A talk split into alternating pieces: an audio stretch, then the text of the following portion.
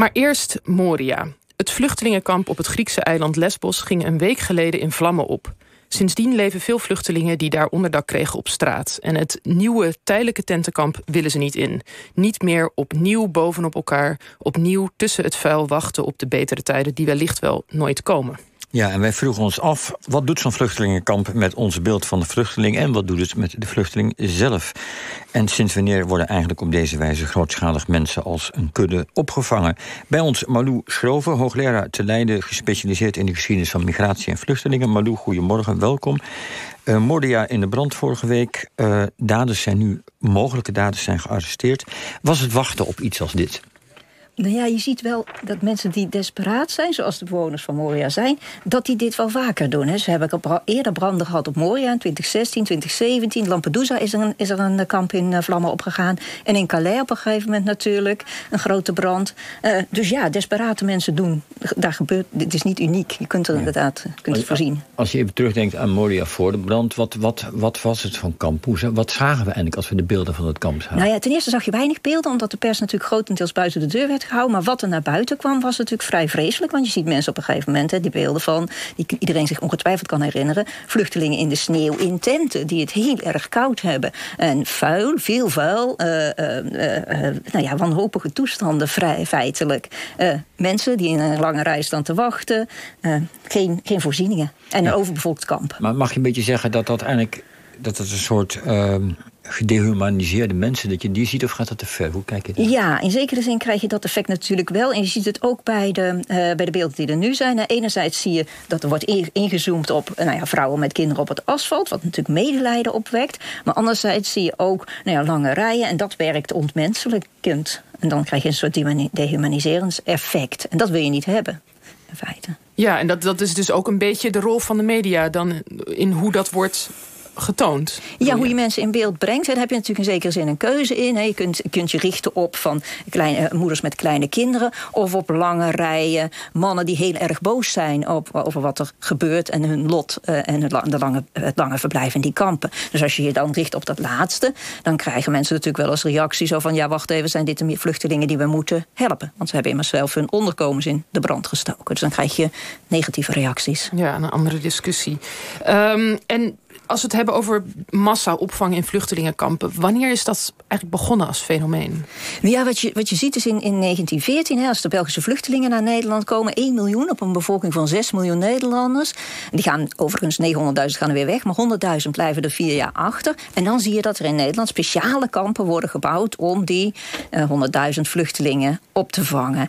Uh, en daar zie je... Maar dat, het grote verschil is dat ondanks dat niemand weet... hoe lang die oorlog gaat duren... er wel talloze voorzieningen komen en al heel snel. Vooral bijvoorbeeld naaimachines die er vanuit de Verenigde Staten worden geschonken om mensen bezig te houden, productief bezig te houden. En er komen volkstuinen en ze leggen een wielerbaan aan op één plek. En er worden voetbalwedstrijden georganiseerd, er zijn schooltjes, er is een kerk. Dus de voorzieningen uh, zijn heel veel beter dan wat je nu ziet in Moria. Wat natuurlijk ook eigenlijk bedoeld was voor een verblijf van drie weken... en niet voor een verblijf van jaren. Ja, precies. En, en, maar die problemen die wij dan nu als, ook zien... van wanhoop en irritatie, moedeloosheid... was dat toen ook al aan de hand? Of was dat dus eigenlijk voorkomen voor een groot gedeelte? Nou ja, half-half. Het, het, wordt wel gedempt. Hè. De, wanhoop en de verveling wordt wel gedempt. Maar ook daar zie je dat er op bepaalde plekken opstanden zijn, verzet is. Dat mensen zeggen wij willen meer vrijheden, we willen kampen uit... we willen betere voedselvoorziening. Bewakers worden uitgescholden voor Quatta-soldaatjes. Uh, Quatta-soldaatjes? Ja, Quatta is een chocolademerk en die hebben een soldaatje op hun wikkel staan. En de Belgische vluchtelingen vinden dat de Nederlanders slapjan, slapjanissen zijn. En schelden ze dan uit voor Quatta-soldaatjes. Nou, dat is een vrij milde vorm van protest. Toen sloeg dat er flink in, ja. Ja, ja. ja. Hey, en ik meen ook te weten, gewoon een, simpel feitje, klopt het nou? Ik meen ooit ergens gehoord te hebben dat de Belgen toen in die volkstuintjes bij ons het witlof. Uh, ja, Brusselslof, wat we witlof noemen. Uh, dat, dus ze gaan, ja, op zich is dat heel slim bedacht. Hè, dat ze dus wel volkstuinen aan mogen leggen bij de uh, opvangcentra. En daar verbouwen ze inderdaad witlof. en dat introduceren ze op die manier in de Nederlandse keuken. Ja. Dus uh, die mensen die zeggen dat vluchtelingen ook iets toevoegen aan onze samenleving, hebben de Belgen in elk geval waargemaakt destijds. um, dit klinkt allemaal al met al nog redelijk humaan, wat je nu vertelt. Hè? Je zegt half half, het klinkt redelijk humaan. Nu, nu kunnen we niet alle vluchtelingenkampen gaan bespreken, want het gaat ons vooral om erachter te halen. Wat doet het met mensen die er zitten en wat doet het met ons als toeschouwer? Um, Laten we nog een voorbeeld nemen. Vlak na de Tweede Wereldoorlog raken miljoenen mensen op drift. En die komen geloof ik allemaal in, Duitsland terecht. Hoe werden die opgevangen? Nou ja, daar krijg je dus uh, uh, 900 kampen krijg je voor mensen die eigenlijk van oost naar west vluchten. Uit de Baltische Staten, uit Polen. Uh, een heel voor een groot aantal. En die komen in hele grote kampen terecht. En een gedeelte daarvan blijft daar ook vreselijk lang. Het laatste kamp wordt in 1959 pas gesloten. Dus dan zitten ze meer dan tien jaar al in zo'n kamp. En daar zie je wel iets vergelijkbaars. Het zijn betere kampen dan wat je nu op Moria ziet. Maar daar zie je wel iets vergelijkbaars. En een heel leger aan artsen, psychologen. Uh, kijkt dan naar wat er gebeurt met mensen die zo lang in een kamp leven. En met kinderen die zo lang in een kamp leven. En die schrijven dan over uh, neurose, over graaimentaliteit, over uh, nou ja, mensen die van alles schrikken, uh, die heel ongeduldig zijn. Ze schrijven over nou, demoralisering. En het ook, ze schrijven ook vooral dat mensen niet geschikt zijn om nog op die arbeidsmarkt terecht te komen. Dus er is sprake van kapitaalvernietiging. En daar wijzen die artsen al op van ja, let op, zo'n kampleven. En ze introduceren dan een hele mooie term, institutionalisme. dat duidt erop dat als je leeft alsof je in een institutie leeft, wat zo'n kamp is, dan ontwikkel je heel sterk een soort afhankelijkheidsrelatie. Uh, ja, passief afwachtend. Maar als er iets te, te, krijgen valt, dan, dan richt je je ook onmiddellijk daarop. En ze zeggen dat is negatief, want dan heb je eigenlijk weinig meer aan mensen als uh, productieve arbeidskracht, als dat institutionalisme eenmaal zich ontwikkeld heeft. Ja, dus, dus de, het mechanisme wat we nu terugzien, dat kunnen we eigenlijk kennen. Ja, dat, dat is al heel snel. Is dat, heel, is dat, dat is dan al bekend. En dan wordt er al gezegd: we moeten zorgen dat mensen zo snel mogelijk uit de kampen wegkomen. Uh, en het probleem is alleen dat werkgevers, overheden in kampen uh, selecteren, in die naoorlogse kampen selecteren. En de meest productieve krachten uithalen. En die inzetten voor de wederopbouw. Ben je geschikt als staalarbeider, ben je geschikt als mijnwerker. Uh, die komen snel uit de kampen. En in die kampen achterblijven dan de mensen wat ze ja, heel onvriendelijk het residu noemen. Dus het bezinksel uh, van mensen waar ze, waarvan ze zeggen... ja, daar hebben we eigenlijk in die samenleving niks meer aan. Gehandicapte oude, uh, oude mensen, mensen met veel kinderen... vrouwen die alleenstaand zijn. Maar dat is dus ook al interessant dat, het, dat men dan al kijkt ook naar die vluchtelingenkampen als wat kunnen we aan die mensen hebben? Ja, ja, er wordt heel sterk gekeken ja. naar, de, naar de bruikbaarheid. Dat is ook een term die gebruikt wordt. De bruikbare en de onbruikbare. En de bruikbare zijn heel snel weg. En de onbruikbare blijven vaak heel lang achter.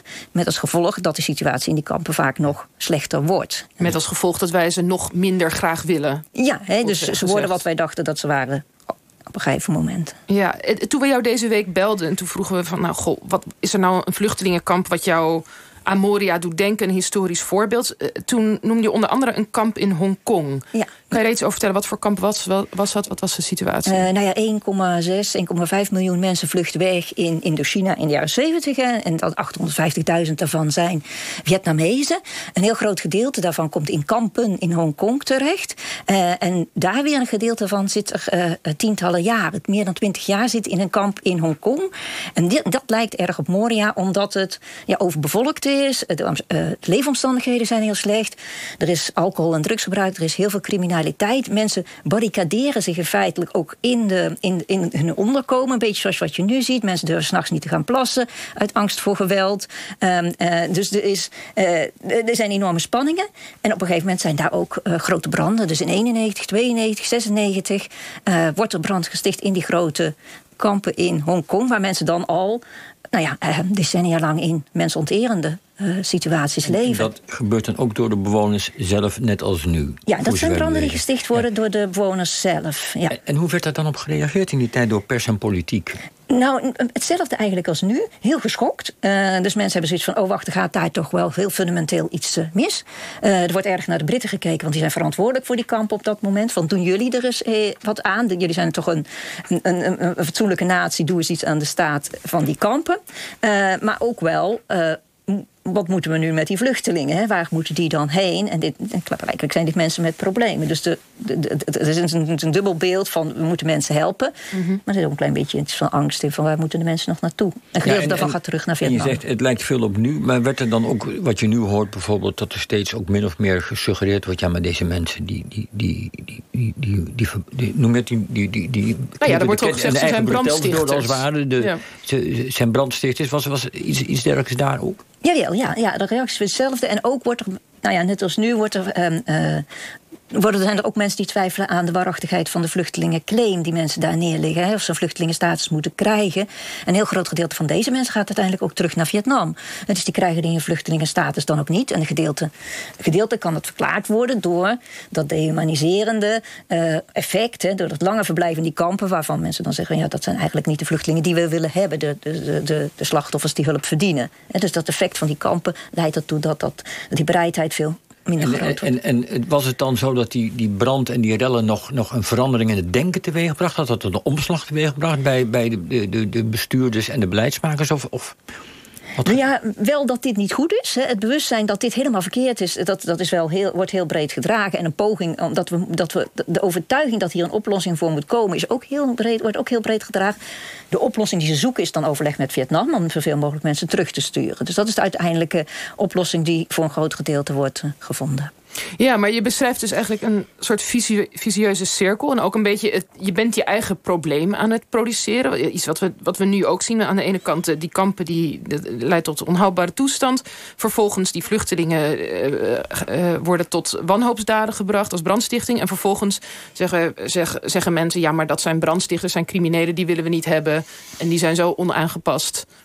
Uh, het wordt steeds het wordt moeilijker om het wordt moeilijker en moeilijker. Zie jij nog iets van, is er nog iets uit het verleden wat we misschien kunnen leren hoe dat er doorbroken kan worden? Of is ja, dat helemaal niet? Eh, wat je ziet is, Moria is natuurlijk gebouwd om mensen een opvang te bieden voor, voor, voor drie weken. En nu zitten daar mensen jarenlang. En dat jarenlang vastzetten van mensen in kampen werkt sowieso in alle gevallen, als je naar de geschiedenis kijkt, averechts. Totaal en geheel en al. Dus dat is ook de wijze les. Behalve bij de Belgen dan een beetje. maar die kregen dus scholen en volkstuintjes. dat is het een Bij de Belgen misschien het minste, maar bij die anderen dan, dan zeker wel. Dus daar zie je dat, dat, dat institutionaliseren, dat lange verblijf in zo'n kamp, dat dat altijd averechts werkt. En de procedure, hè, overheden zeggen heel snel van ja, we kunnen wel een onderscheid maken tussen mensen die een asielzoekersstatus verdienen en mensen die het niet verdienen. Maar in de praktijk blijkt dat heel veel moeilijker te zijn. Dus de oplossing zit toch in het erkennen dat die procedure voor heel veel, voor drie kwart van de mensen, ondanks alle inzet van mensen, bijvoorbeeld ook van de Nederlandse IND, uh, uh, niet zo snel zal zijn als dat ze hopen dat die is. Hè. Dus die drie weken geldt voor een heel klein clubje. En die andere mensen zullen veel langer in de procedure zitten en dus veel langer in een kamp. Met als gevolg dat je die kampen daarop zou moeten inrichten. Dus geen tenten, maar barakken en voorzieningen, schooltjes, uh, manier om te werken. Zoals eigenlijk die Belgische kampen waren met die naaimachines. Precies. Nou, duidelijk verhaal. Marloes Strover, hoogleraar migratiegeschiedenis aan de Universiteit Leiden. Dankjewel.